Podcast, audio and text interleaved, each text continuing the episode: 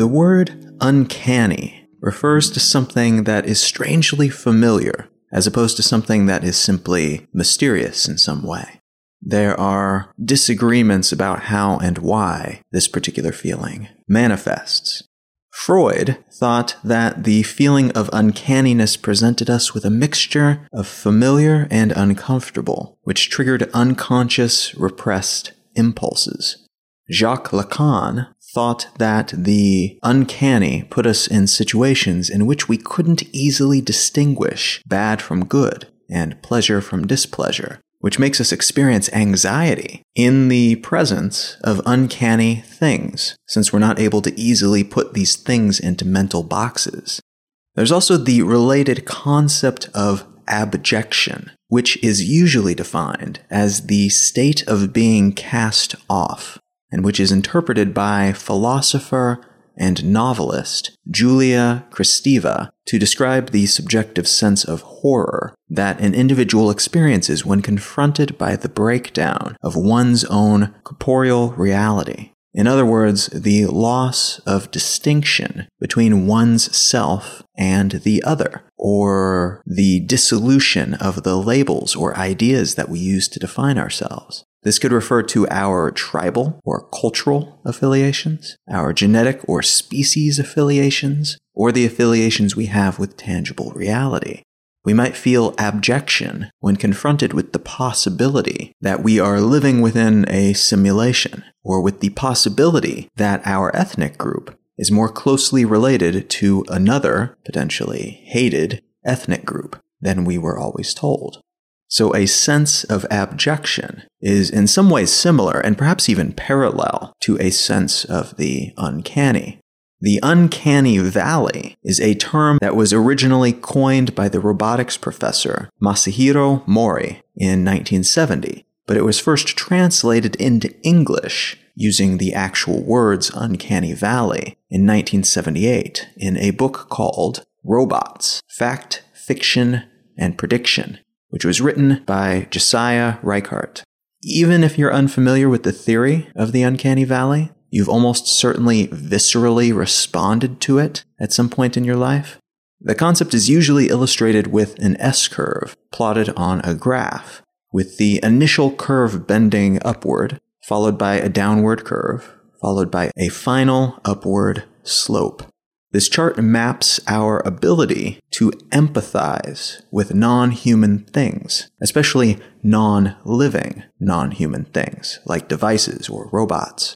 The horizontal axis of this chart represents how human like the device or robot in question is. So on the far left side, we have things that look nothing like humans. But as you move a little bit to the right, you get robots, like, for instance, Pixar's WALL-E, which isn't human like in the sense of being shaped like a human. But WALL-E has big eyes, little hands, and moves in an almost animal or childlike fashion.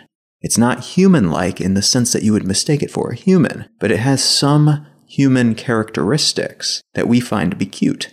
The vertical axis represents our ability to empathize with these non human things. So that initial parabolic upslope, as you move from left to right, represents things like WALL-E, things that are not very human like, but which have certain human characteristics that we find to be charming, and which as a result allow us to empathize with these non human things. We demonstrate this same empathy response to all kinds of things, like cars that seem to have eyes or smiles, and even pieces of fruit or appliances that seem somehow charming or whimsical. We treat these non human things with a degree of empathy and maybe even personify them, imbue them with free will, if only jokingly, because they are, at this point on the chart, somewhere on that upward sloping parabolic arc. They're just human enough for us to love. Move further to the right on this chart, though, and you hit that downward curve, the negative parabola. This represents certain devices, but almost always more specifically, human looking robots that might even be mistaken for a human in certain circumstances, but which are not perfectly human. Encountering these types of machines can be disconcerting or even frightening. There's something bizarrely off about them. Even if they don't move, but if they do, that movement is just one more thing that can seem eerily close to real but not quite real.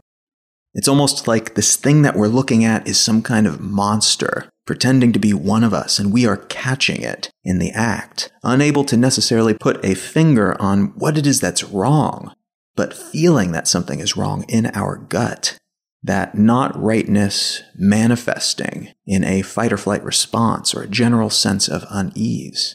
The left part of this downward curve includes those animatronic presidents and pirates that you might find at places like Disney World. Robots that speak and sing and dance, but all of their movements are jerky, and though they're semi realistic and shaped like humans, you'd be unlikely to mistake them for a real person if you ran into them in a public place. They're a little eerie, but not truly horrifying.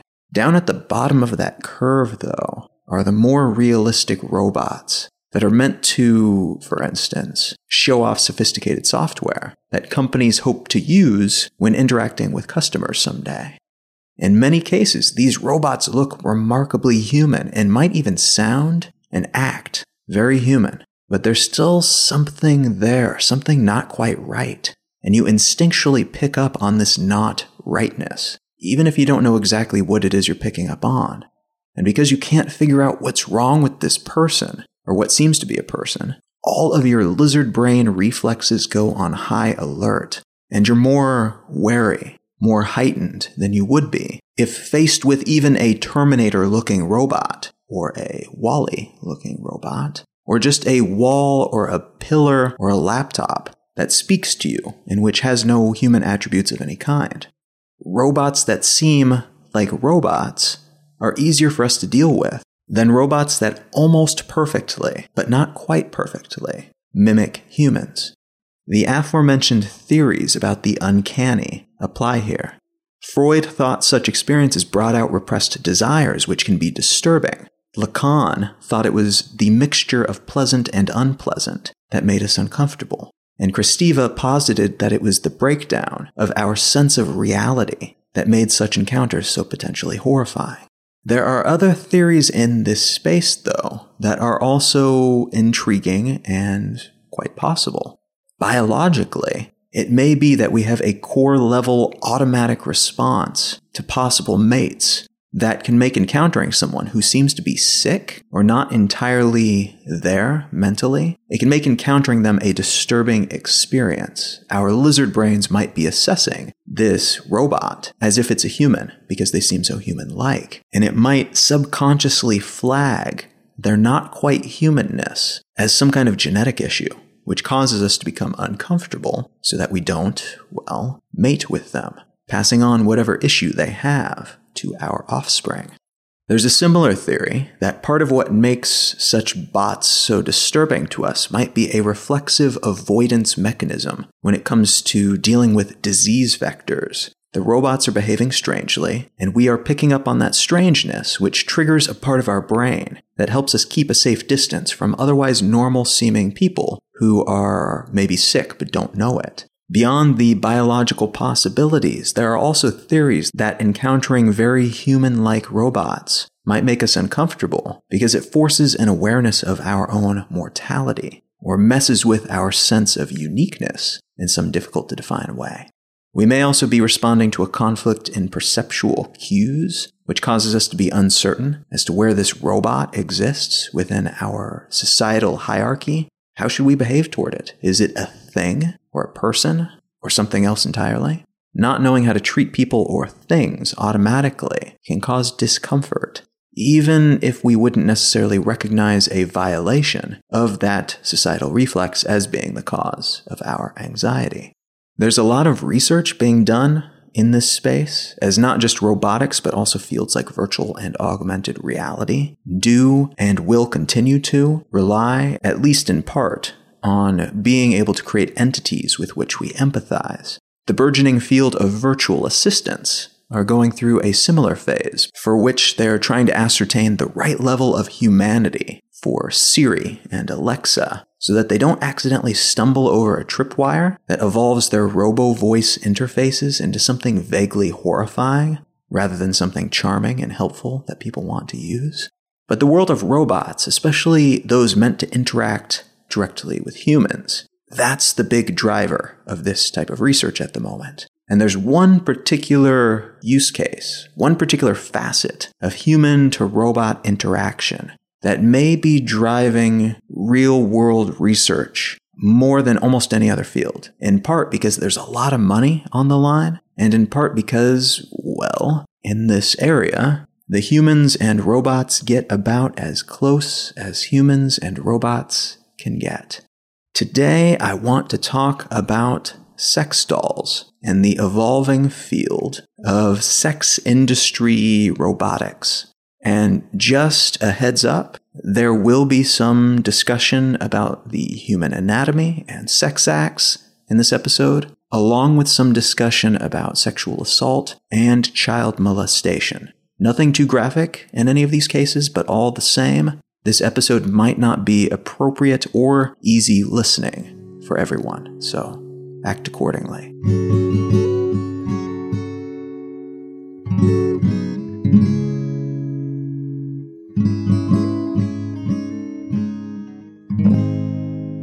You're listening to Let's Know Things. I'm Colin Wright. The article I want to unspool today comes from The Guardian, and it's entitled The Sex Robots Are Coming Seedy, Sordid, but Mainly Just Sad. That title says a lot, but the first paragraph of this piece also captures the overall tone of the article pretty well, I think. Quote, People say there's no such thing as loving an inanimate object, says James solemnly. I don't necessarily think that's true. James is a 58 year old from Atlanta, Georgia, and the owner of four life size dolls. Every morning he carefully gets them dressed and puts on their makeup. One day he might take them for a picnic. On another, they'll stay in and watch television. The latter involves a painstaking process where he must bend the dolls into a sitting position and adjust their eyeballs. But that's okay, because there's nothing James wouldn't do for his synthetic companions, with whom he shares a bed and has sex up to four times a week. End quote. This article outlines the topic of a documentary that's part of a larger series of documentaries by the British broadcaster Channel 4 about different aspects of robotics and AI, artificial intelligence. AI Guy is an in depth discussion about self driving cars. Can We Live with Robots is a piece about how humans are already interacting with robots. Trust Me, I'm a Robot has the former and best, in my opinion, Doctor Who actor David Tennant narrating a piece on building robots and AI that people will actually like and trust. And Ask Jess is a documentary about a world in which intelligent robots interact with us as equals. The documentary that this article discusses in depth is called The Sex Bots Are Coming, and it features some of the people who are building these sex doll products, which are slowly but surely evolving into sex robots, and the customers who are eager to purchase them, and in some cases who have already bought a number of sex dolls. Let's get some definitions out of the way and some data on the table. The sex doll industry occupies a spectrum between, arguably, existing devices like the Fleshlight, which is a sex toy for men that is shaped like a flashlight but contains a fake vagina, and dildos, which are simulated penises, all the way to futuristic, currently non existent products like fully automated artificial intelligence powered, real seeming robots that just happen to also have working sex organs and unlikely proportions. There is a rich history of sex dolls of various types being used by people in cultures around the world and in various time periods. There are paintings of Persian royalty making use of headless sex mannequins. There are records of Dutch sailors using so called dame de voyages, which were made of sewn cloth or old clothes, and they would use these dame de voyages to keep focused while on long oceanic trips. Some of these Dutch sex dolls were actually sold to the Japanese in the 18th and 19th centuries, and as a result, the term Dutch wife is still sometimes applied to cheap sex dolls in Japan. The sex doll industry really took off, though, in the 1970s as vinyl and latex and silicone hit the mainstream and allowed for a higher degree of realism in these dolls, compared to cloth and rubber, at least. Some of these newfangled dolls were of the inflatable variety, while others were built more like department store mannequins, but, much like the inflatable dolls, they had holes where the sex organs would usually be, and they generally had an open mouth as well. It's worth noting that there is also a rich history of male sex dolls portraying the male figure, though they don't seem to be quite as common in the bits of history that have been written down and portrayed in illustrations. Generally, these dolls, instead of holes, have either dildos or inflatable fake penises attached, and in some cases, those faux penni will vibrate and expel liquid and perform other various interesting feats as well.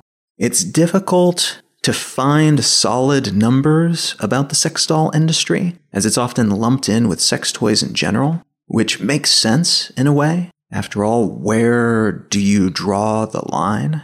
How much of a human body do you need to replicate in silicone or latex before it's considered a doll? Is a fake vagina in a flashlight part of a doll or something completely separate? What if you have just the lower back and the butt and the lower orifices, which, yes, is a product that's available?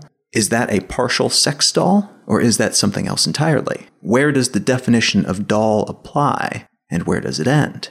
So, the issue of differentiating sex dolls from other toys, especially those that mimic their component parts, is tricky. But the sex toy industry as a whole is a little bit easier to track.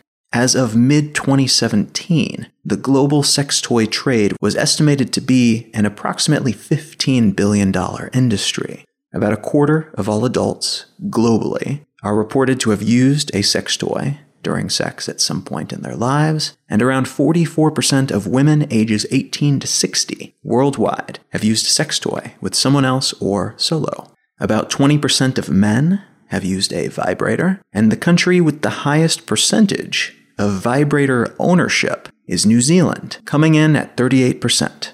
No pun intended.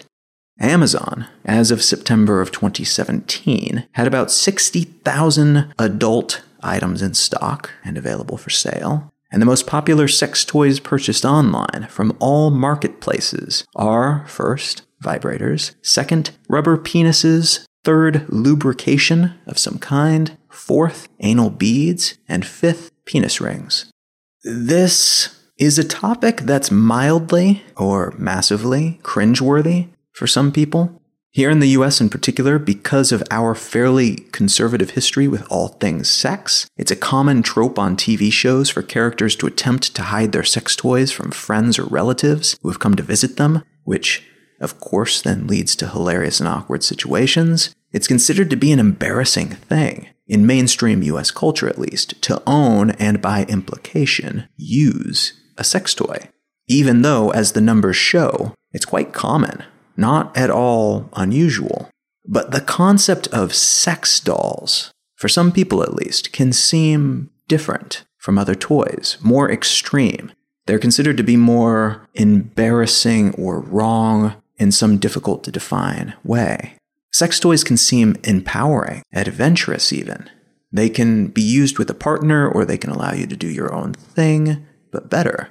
Sex dolls, though, bring to mind a sort of loneliness, or worse, a sort of pathetic desire for companionship that leads a person to purchase a human doll, a fake body, vacant of anything but air and latex, instead of investing in actual, real, legitimate, maybe even healthy interactions. This bias is obvious, even in this piece from The Guardian. It's right there in the headline, in fact. It calls the people with these sex dolls sad. And perhaps it is sad. Perhaps it's even dangerous, as is sometimes claimed by behavioralists and news commentators. People who own sex dolls are an easy group to mock, or if we're feeling charitable, they're an easy group to pity. And I want to get into why this is the case for sure, and perhaps why it's justified as well. But first, I want to take a look at this industry and subculture from the opposite angle, to view it from a less judgmental perspective, and to see where that takes us. There are a lot of stats available about the relatively sudden shift in habits for many people across many different demographics, including those of age, socioeconomic class, geography, culture, and so on.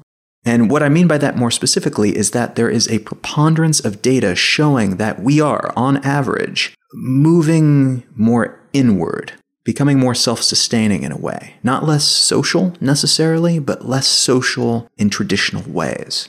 Perhaps as a consequence of that, perhaps not. It very well may be just an associative thing, correlative, but without implied causality. We're also seeing an increase in the use of certain technologies, things like smartphones, social networks, apps that allow us to order whatever we want directly to our door rather than having to go out and get them from the store or a restaurant it really is kind of a shut in's dream, the world that we're building. And though all of these technologies can be and are being used socially to increase our connections and the strength of those connections, to become more extroverted and to improve our experiences out and about in the world, there's a decent amount of evidence that they are also amplifying the opposite, increasing certain what we might call antisocial tendencies, increasing the feeling of loneliness, of not belonging, and even increasing the measured instances of depression and suicide. Now, some important caveats there. It may be that all of these tendencies, even on a large scale, already existed, and we're only now able to measure them better because guess what? We've got the internet and networks that allow us to collect more and better data. It may also be that some of these stats are overblown, in part because of participation bias, where those who feel they have something to report will be more likely to participate, and because feelings of the kind being measured are more likely to be remembered than the opposite, which may be a more standard experience that is more true more of the time, but those general, just okay days would blend into the background, whereas the really bad days, the depression, things like that, might come to the forefront more often, be more memorable.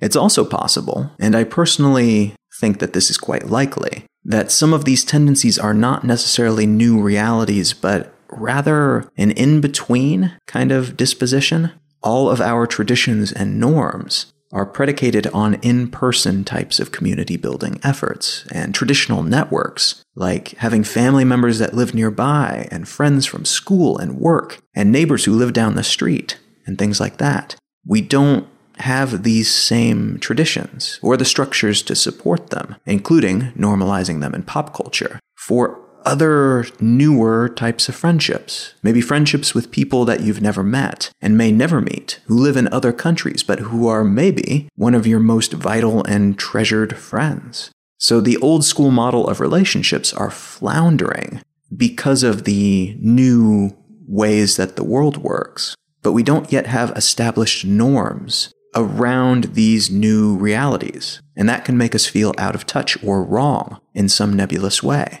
When norms and what's considered to be right and good and correct do not align perfectly with the way a lot of people are operating in practice, are experiencing life, there can be a sort of dissonance experienced by those who do not feel that they fit in, who feel like outcasts. And that feeling is sometimes amplified by well meaning friends and family who want to bring them into the socially acceptable fold. So we try to enforce outdated norms on each other, even as our contemporary norms evolve in new and exciting ways. That's a good formula for cognitive dissonance right there, when the practice conflicts with the theory.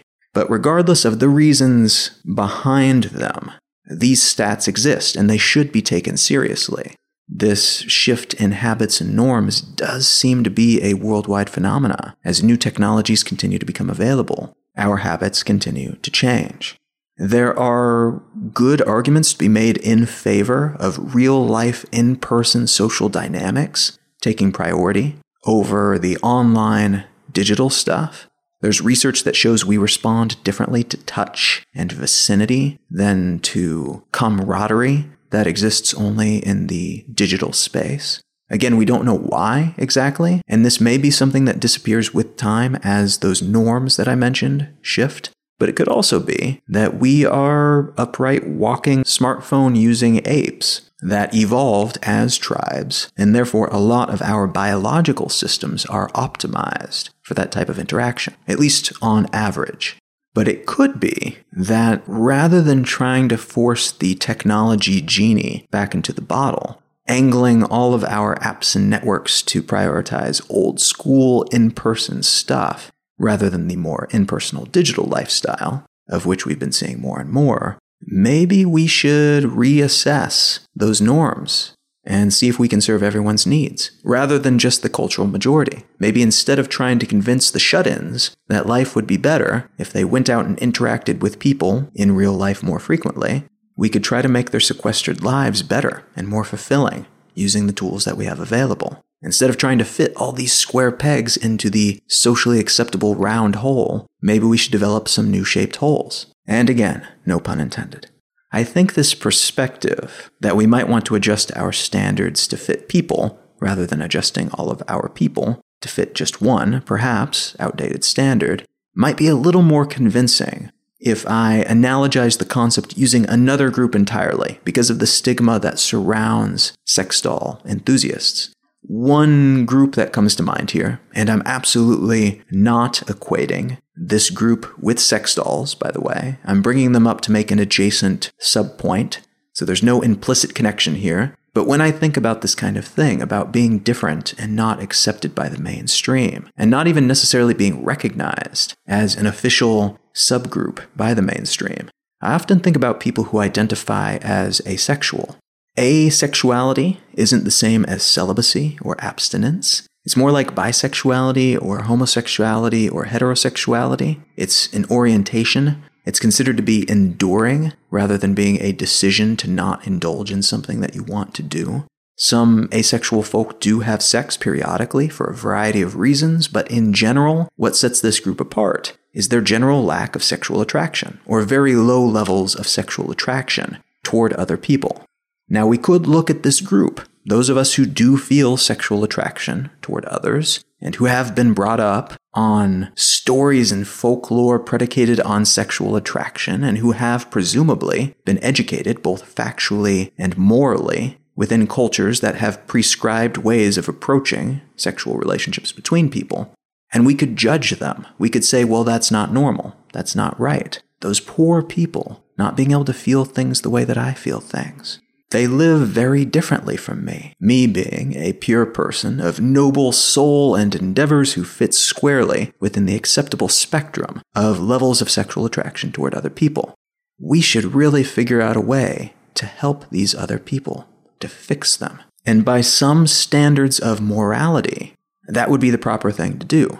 By others, though, I would argue that it's a well meaning attempt to enforce one set of norms on a group of people who do not share your values, or who perhaps do but have a very good reason for defying them. This is something that, since the beginning of time, we have done over and over and over again to countless groups of people. The current in group, the majority culture, or the subculture with the most power within a given community, they set the tone for what is proper and good and acceptable, and what is undesirable and the undesirable behaviors and tendencies are then closeted or repressed. Very recent history is awash with such stories of people who are forced to play the role of a different person with different habits and desires, because doing so allows them to fit in and to not be looked down upon by society. And they are, in many cases, forced to do this for their entire lives. And some asexual people, I am guessing, might feel those types of pressures. Now, again, I'm not associating anyone who identifies as asexual with sex dolls or anything related to sex dolls. I bring up this other separate, unrelated group to demonstrate how easy it is to recognize deviations from what we consider to be the norm and then to try to fix those deviations by forcing realignment to the dominant paradigm, rather than taking a look at each deviation as a separate, perhaps new or new seeming thing and wondering how we might adjust our sense of normalcy to allow for it, to include it, to allow the other people in this other, perhaps smaller and less influential group to be happy and fulfilled, even if they get there by taking a different road than we're taking. Instead, we try to force them back in that box to make them more like us. And I'm suggesting that we might be able to do the opposite, that we might be able to bend our expectations and norms instead of attempting to bend forcibly, in some cases, these people. So, what might that mean in practice when applied to some of the groups that we're worrying about right now, or at least some of the groups that the press is seeing fit to worry about for us right now? It could mean, in the case of people who are shut ins, or somewhere on the highly introverted spectrum, or people who prefer the company of non humans to humans. It could mean figuring out ways to benefit from communities or non standard types of connection without forcing them to pretend to be extroverted and making them feel like outcasts who have to play a role to be accepted. It could mean, in the case of people who identify as asexual, swaying public sentiment more positively toward new or less typical types of relationships. What's wrong with being in a close, even romantic relationship with someone and not having sex with them? What's the harm in that? And might there also be benefits to separating the act of sex from intimacy and allowing people to mix and match friendships and sexual relationships and intimate relationships and lifelong relationships as they see fit? It could also mean in the case of people who are, for whatever reason, more attracted to or simply more comfortable with inanimate companions like sex dolls, figuring out ways to allow them to do their thing, live their lives in a socially acceptable manner. This, like the other solutions I just mentioned, would require some bending on the part of society, rather than putting all the responsibility for bending on the people who are currently perceived as a part of this out group, which would not be easy, but it's an angle to this story that isn't very often considered, especially in articles like the one we started from in The Guardian. Even this possibly well meaning profile slants heavily toward the isn't this sad and pathetic end of the spectrum, implying that these are people who need to be saved and perhaps ridiculed, rather than addressing the possibility that relationships with non human things like sex dolls might be legitimate. Remove sex from the equation for a moment and think about how often you interact with your devices, your smartphone, your voice activated assistant, your computer, and compare that to how often you interact with real people. How much raw time is spent with a device, a piece of technology of some kind, and how much time is spent with another human being? Does the possibility that intimacy with devices might be common in the future seem quite so crazy after you do that math? Is it truly insane seeming that this trend might continue and that more of us might come to spend more time with non humans than with humans, and that we might, as a consequence of that, have a wide variety of our needs taken care of by such devices. That, to me, is one of the more salient and convincing arguments. Not necessarily in favor of sex dolls becoming mainstream, but at least in attempting to extract the ridicule from conversations about such things. I totally understand the gut level instinct to belittle things that seem wrong, even in an uncanny valley sense of the word. But I also think this is a valid realm of inquiry, and that there are ways to address it without painting those with different priorities, needs, and even masturbatory habits as clowns. I don't think that tact does anyone justice. So, all that said, flipping to the other side, there are some very legitimate concerns about the sex doll industry and the future for which it is potentially a harbinger. Let's start with the issue of these dolls and doll like objects, replacing at least in part actual sex between actual people. If sex dolls become more popular, which is a possibility, especially if they get better and better in terms of quality, it's possible that those who use them, both men and women, could become less interested in sex with other human beings. This is a similar concern to the one we often hear voiced about pornography. Countless articles have been written about how porn is associated with gambling like tendencies, addiction like chemical reward behavior in the brain, and even a decrease in gray matter in the brains of people who view a lot of it. You'll also find articles about how viewing porn is correlated with an increase in divorce rates, decreased libido, and increased rates of sexual assault, and increased instances of depression.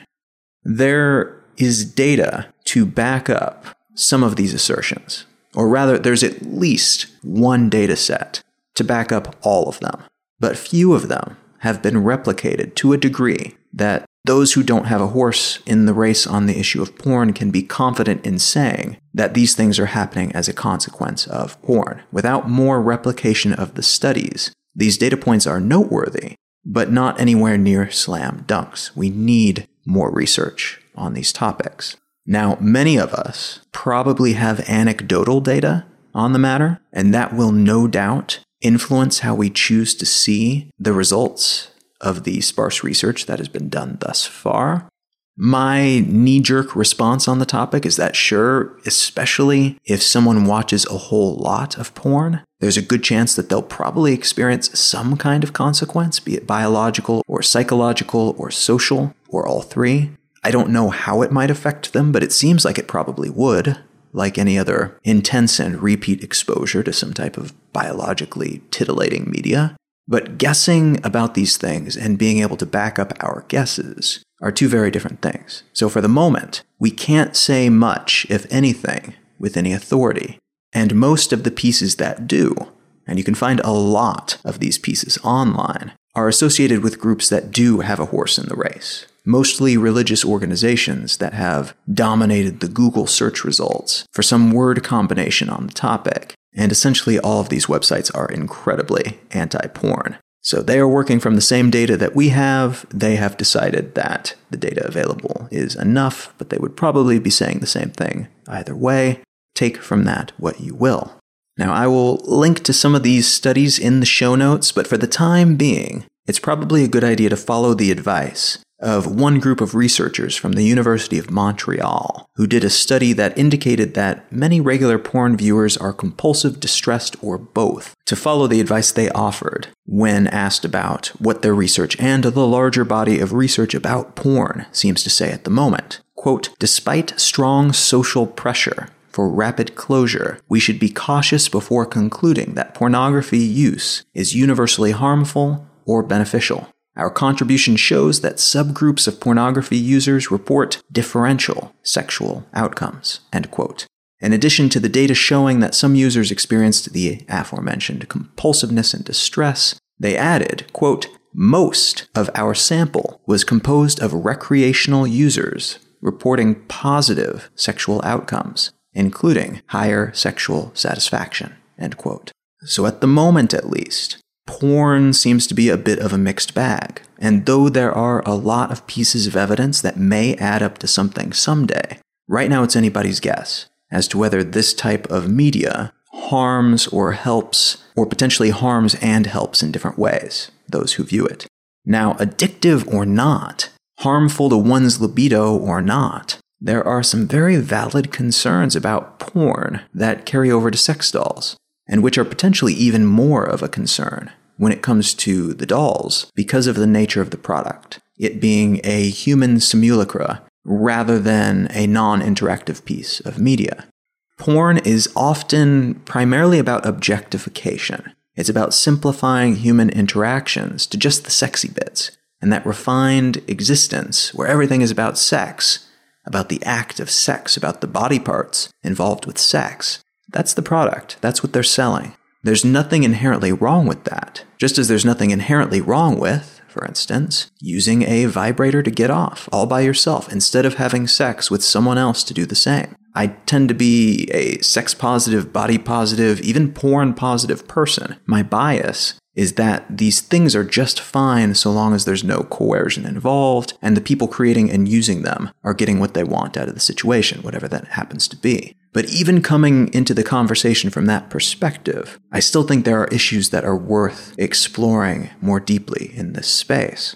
There are studies that indicate that exposure to porn, to the type of objectification present in a lot of porn anyway, especially at a young age, can influence the way we see each other and the way we see ourselves.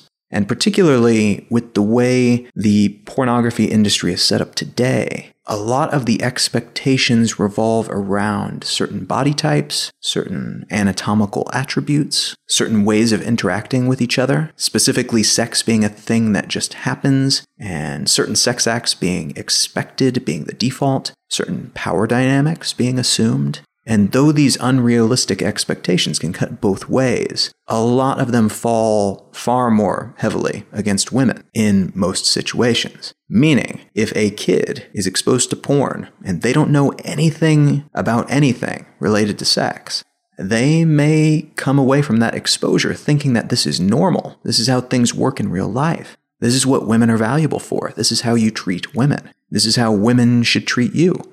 And that can set them up to, first, have expectations that will almost certainly not be fulfilled, and second, to attempt to enforce those expectations on others, perhaps in ways that are harmful to people with whom they come into contact. Again, this is true of boys or girls and men or women. If this is where we are getting our sexual education, and perhaps even our social dynamic and relationship education, there's a lot being left out, a lot that's never taught or not taught in a way that can compete with the produced hyperreality of porn. All of which is to say that porn isn't inherently a bad thing, but it could be a negative influence in certain situations to certain people, especially if those people in those situations lack other, more complete context. And because of the way the world is set up today, many of us, due to our many information silos, of which there are many kinds, do lack a great deal of context about a great many things. Looping back around to sex dolls, what if the only sexual experience, or the most psychologically prominent sexual experience a person has, is with a sex doll? And what if it's a really high quality doll by the standards of the industry? What might that do to a person's expectations about sex? How might that influence their concept of what a relationship is, a sexual relationship or otherwise? How might that change their behaviors, the way that they treat others?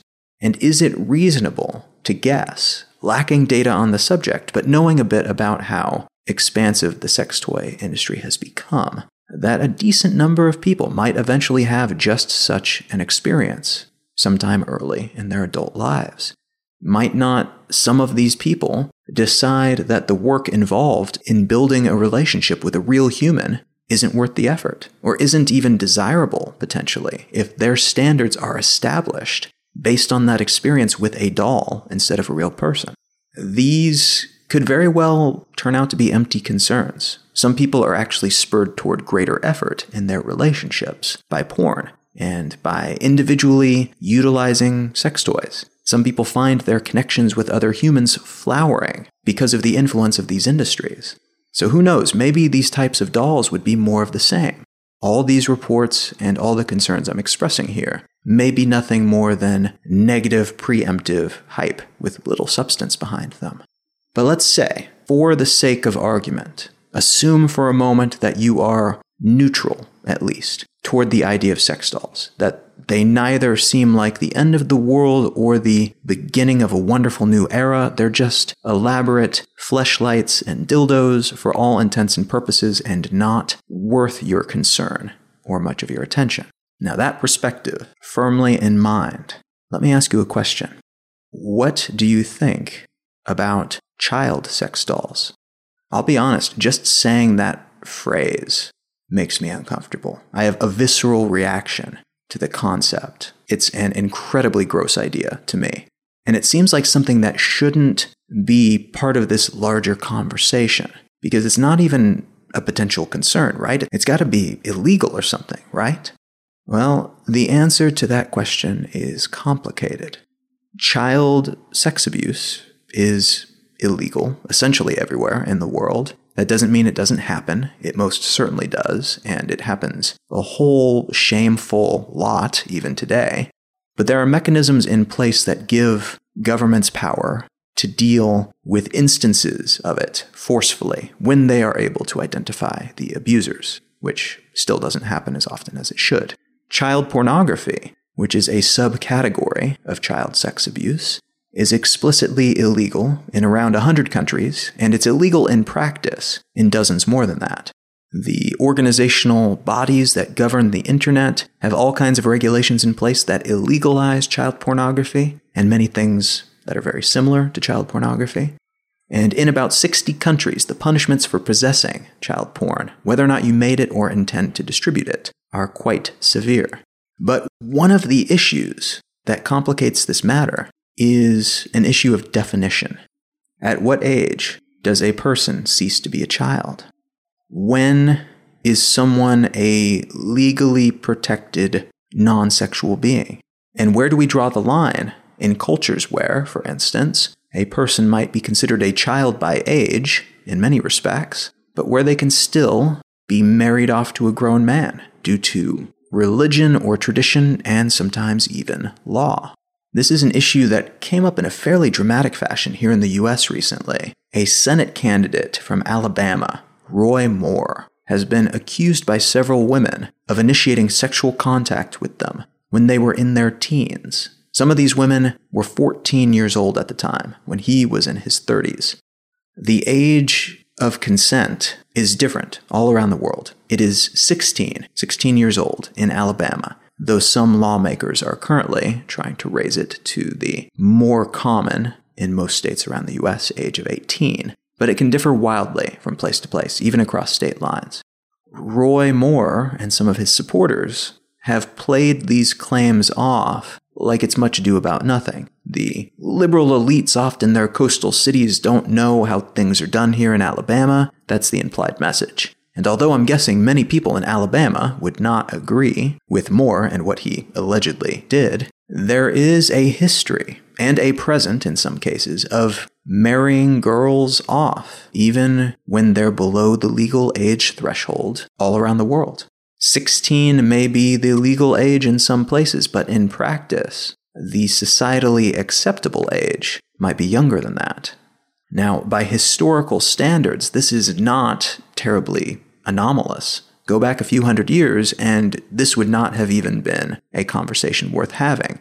The modern concept of childhood and of childhood extending until you're around 18 years old, as is the case in most places in the developed world, that's a truly modern convention. It's something that was earned for us during the Industrial Revolution. Having kids that are more likely to survive toddlerhood than not, and having kids that don't need to work in the fields to keep everyone fed, that changed a lot of traditional social dynamics. And the age at which you become an adult, that is one that changed relatively quickly and somewhat dramatically. That said, those changes have been in place long enough that to many people, the concept of a grown man molesting or even flirting with a 14 year old girl is grotesque. I bring this up because this same issue is also playing out in the world of sex dolls, though with some doll specific considerations. There's a man named Shin Takagi who is among other things, the founder of a company called Trottla, which makes sex dolls, and a man who is attracted to children. Takagi began making child sex dolls because although he's attracted to children, he did not want to assault a child, to ruin a child's life, and he didn't want to run afoul of the law either. Guessing that there were other people out there like him, pedophiles who did not want to ever act on their impulses, he began making these dolls and shipping them to clients around the world to help other people do what he was doing to avoid victimizing children because of impulses that they can't control. The data is inconclusive about whether this is actually a solution for people who have such impulses. Of the limited research that is available on this topic, a meta analysis conducted by the Mayo Clinic indicates that treatments meant to suppress urges, like cognitive behavioral therapies and chemical castration, do not change the pedophile's urges. They just limit their ability to act on them to varying degrees. So, from the standpoint of seeing such people as unfortunate souls who were born with an urge that they know that they would be horrible monsters if they ever acted upon them, these types of treatments, including, presumably, limiting oneself to using sex dolls, might help them channel that urge, but it probably wouldn't cause the urge to go away. Some researchers, though, go further and claim that things like child pornography and child sex dolls could actually reinforce the urges, making them stronger rather than simply diverting them in ostensibly victimless directions. The so called reinforcing effect, which has been noted in research involving child molesters, seems to indicate that rather than easing the tension that pedophiles feel, pornographic images and the like only seem to increase their desire and potentially their likelihood of victimizing children. Many countries now have laws in place that allow them to confiscate child sex dolls as they enter the country. But just like with pornography, they are having trouble in some cases in which the products in question toe the line between what's legal and what's not, what is obviously pornographic, and what is maybe something else. Should it be illegal, for instance, to get a life size doll of a human child if that doll is not built in the way that sex dolls are built? If it's just a doll of that shape and size, like a store mannequin or a doll that's meant for display? What if it's a product that is the same as every other sex toy on the shelf, let's say a dildo or a fleshlight, but it's labeled in such a way that implies that the fake anatomical feature belongs to a child. Nothing is different about the product in any way. It's the same as every other sex toy that is sold, but the label makes the claim that this is a child's whatever. This is a truly disturbing realm of inquiry for most people, I know, but in this discussion, it's a necessary one to have. Because where do you draw the line on any of this? And who decides when the line seems fuzzy? And how do we draw these lines while still allowing for the possibility of perhaps someday developing some kind of treatment or product that would keep potential child molesters from ever victimizing anyone? even if the solution seems horrible to the rest of us, like in the case of a child sex doll. If the data showed that a certain thing actually worked, might a certain amount of disgust be worth potentially lowering the rate of victimhood for people who would otherwise be victims? I don't know that there are any easy answers here. Finally, let's talk about what's next in this space and what, if anything, is to be done about some of the lingering general concerns that we might have. First, the writing on the wall in this industry and the implied lead in most of these articles on this topic these days is that in the near future, maybe years, maybe tomorrow, far more realistic sex dolls will be on the market. And that means realistic in terms of looks, of being on the upslope right hand side of the uncanny valley chart. So something that we might be able to empathize with, or at the very least not find creepy and realistic in terms of it being something that could conceivably come to feel like a companion of sorts.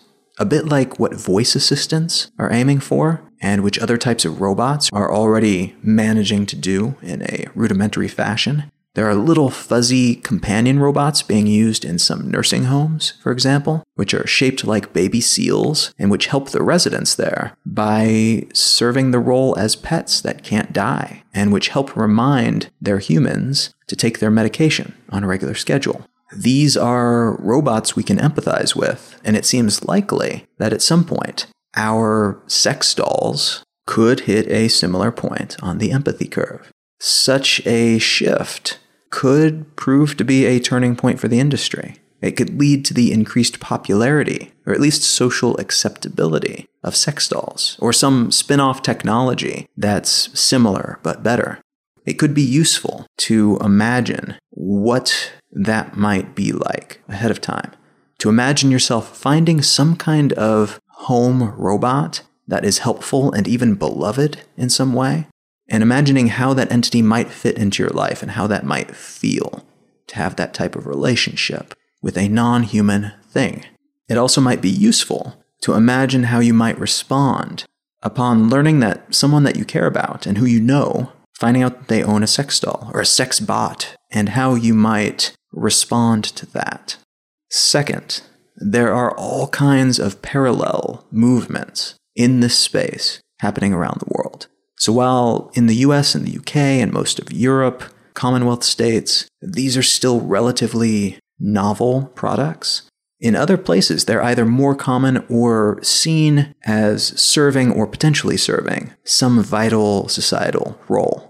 In Barcelona, Spain, for instance, there is a robot sex doll brothel filled with dolls that, apparently, have sensors at various places around their body so that they respond to different types of touch and movement. The maker of these dolls also claims that they behave differently with clients who are friendly and who treat them well, because there's a kind of programmed moral code built into its responses. In China, an Uber of sex dolls app called Taku arrived on app stores only to be shut down soon after going viral. This app then refocused on selling sex dolls instead of renting them out, and apparently that was enough so that the government allowed them to keep functioning.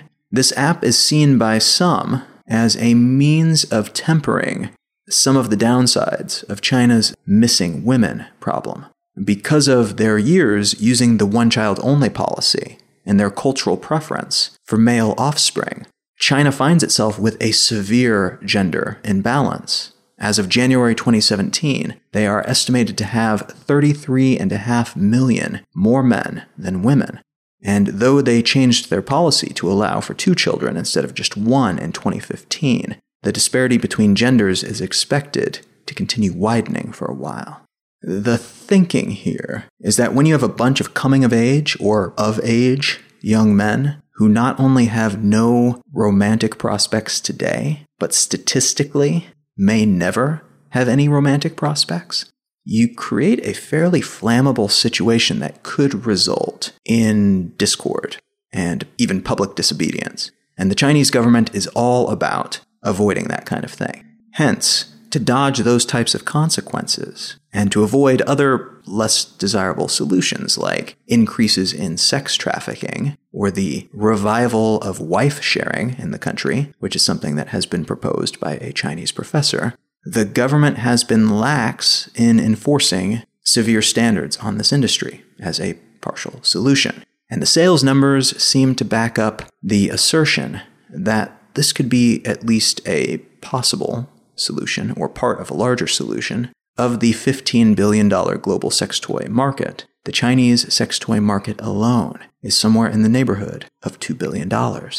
And third, it's important to remember that although the market is heavily focused on a male audience at the moment, the sex toy industry is a $15 billion market, and the sex tech industry, which overlaps with the sex toy industry a bit, is worth an estimated $30 billion.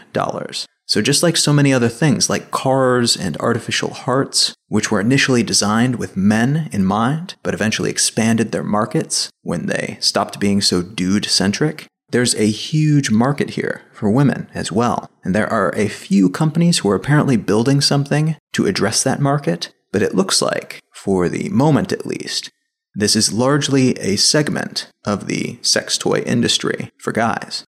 So, what are we to do with all this information? I tend to try to keep my personal preferences out of other people's business when it comes to just about everything, very much including sex, sex toys, masturbation, relationships, and everything else anywhere adjacent to this topic. But even so, this subject doesn't feel super clean cut to me. I would never kink shame anybody for being into different stuff than I am, but I do wonder, societally, if this is a positive thing to normalize, especially in the more extreme cases, like with products that celebrate violence against women or that involve children. If these were definitely a means of pulling those negative attentions away from real people, resulting in fewer human victims, that would be one thing. But since we can't say that for sure, and we can't even say for sure that these things do not amplify those types of problems, that keeps them relegated to a moral gray zone for me. But at the same time, I try to imagine myself as someone who feels strongly for a doll or other device of this kind, in the same way that I might feel strongly for a beloved human being. And that flips the script a little bit. Again, at least in the context of the non extreme side of this industry who am I to tell this person that they can't have this thing in their lives and also live a normal life alongside that. Who am I to judge where other people find their happiness, especially when they're not hurting anyone else, not hurting other human beings in their pursuit of that happiness? I'm not going to get into the ethics of artificial intelligence, maybe becoming sentient and asking itself why it should suffer under the burden of sex doll responsibilities in this episode. That's a much bigger topic and not something that we'll have to worry about in the immediate future, most likely. But I will leave you with one more thought about this topic and about the world of technology in general.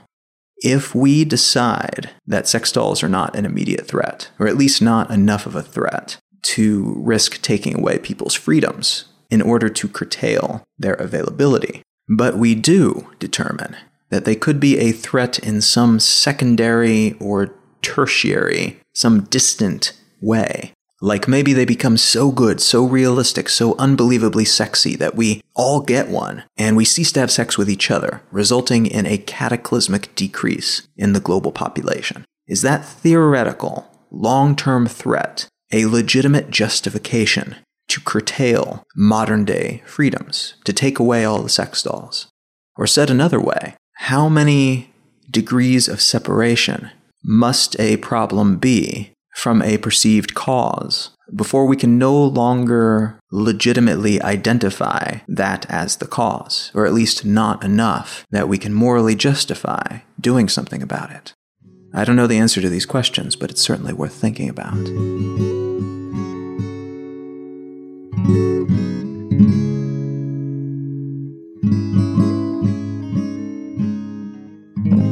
The book that I'd like to recommend today is called Scale, and the subtitle is The Search for Simplicity and Unity in the Complexity of Life from Cells to Cities, Companies to Ecosystems, Milliseconds to Millennia. This book is by Geoffrey West. This is a book of epic proportions. It's decently long, but it's epic in that it's very dense and it covers a whole lot of ground. And there's some general concepts that kind of take you from beginning to end, but the way these concepts are applied across so many different systems is impressive in terms of scope. And to give you an idea of what I mean by that, let me read a piece of the book summary from Goodreads. Quote, fascinated by issues of aging and mortality, West applied the rigor of a physicist to the biological question of why we live as long as we do and no longer, the result was astonishing and changed science, creating a new understanding of energy use and metabolism. West found that despite the riotous diversity in the sizes of mammals, they are all, to a large degree, scaled versions of each other. If you know the size of a mammal, you can use scaling laws to learn everything from how much food it eats per day, what its heart rate is, how long it will take to mature, its lifespan, and so on. Furthermore, the efficiency of the mammal's circulatory system scales up precisely based on weight. If you compare a mouse, a human, and an elephant on a logarithmic graph, you find with every doubling of average weight, a species gets 25% more efficient and lives 25% longer. This speaks to everything from how long we can expect to live to how many hours of sleep we need. Fundamentally, he has proven the issue has to do with the fractal geometry of the networks that supply energy and remove waste from the organism's body. End quote. And so he takes those same concepts of fractal geometry and logarithms and applies them to businesses, to cities, to show relationships between different scales. It's really, really fascinating. And it's something that, if you're like me, you'll probably get sucked into it and appreciate the new way of looking at the world and seeing the connections therein. Again, that book is called Scale, and the author is Geoffrey West. You can find out more about me and my work, including a list of the books that I've written, at colin.io. You can read my blog at exilelifestyle.com, and you can find the show notes for this episode and every episode of the podcast at letsknowthings.com. Feel free to reach out and say hello on your social network of choice. Most places I am at Colin is my name. Thank you so much for listening. I am Colin Wright, and I will talk to you again next week.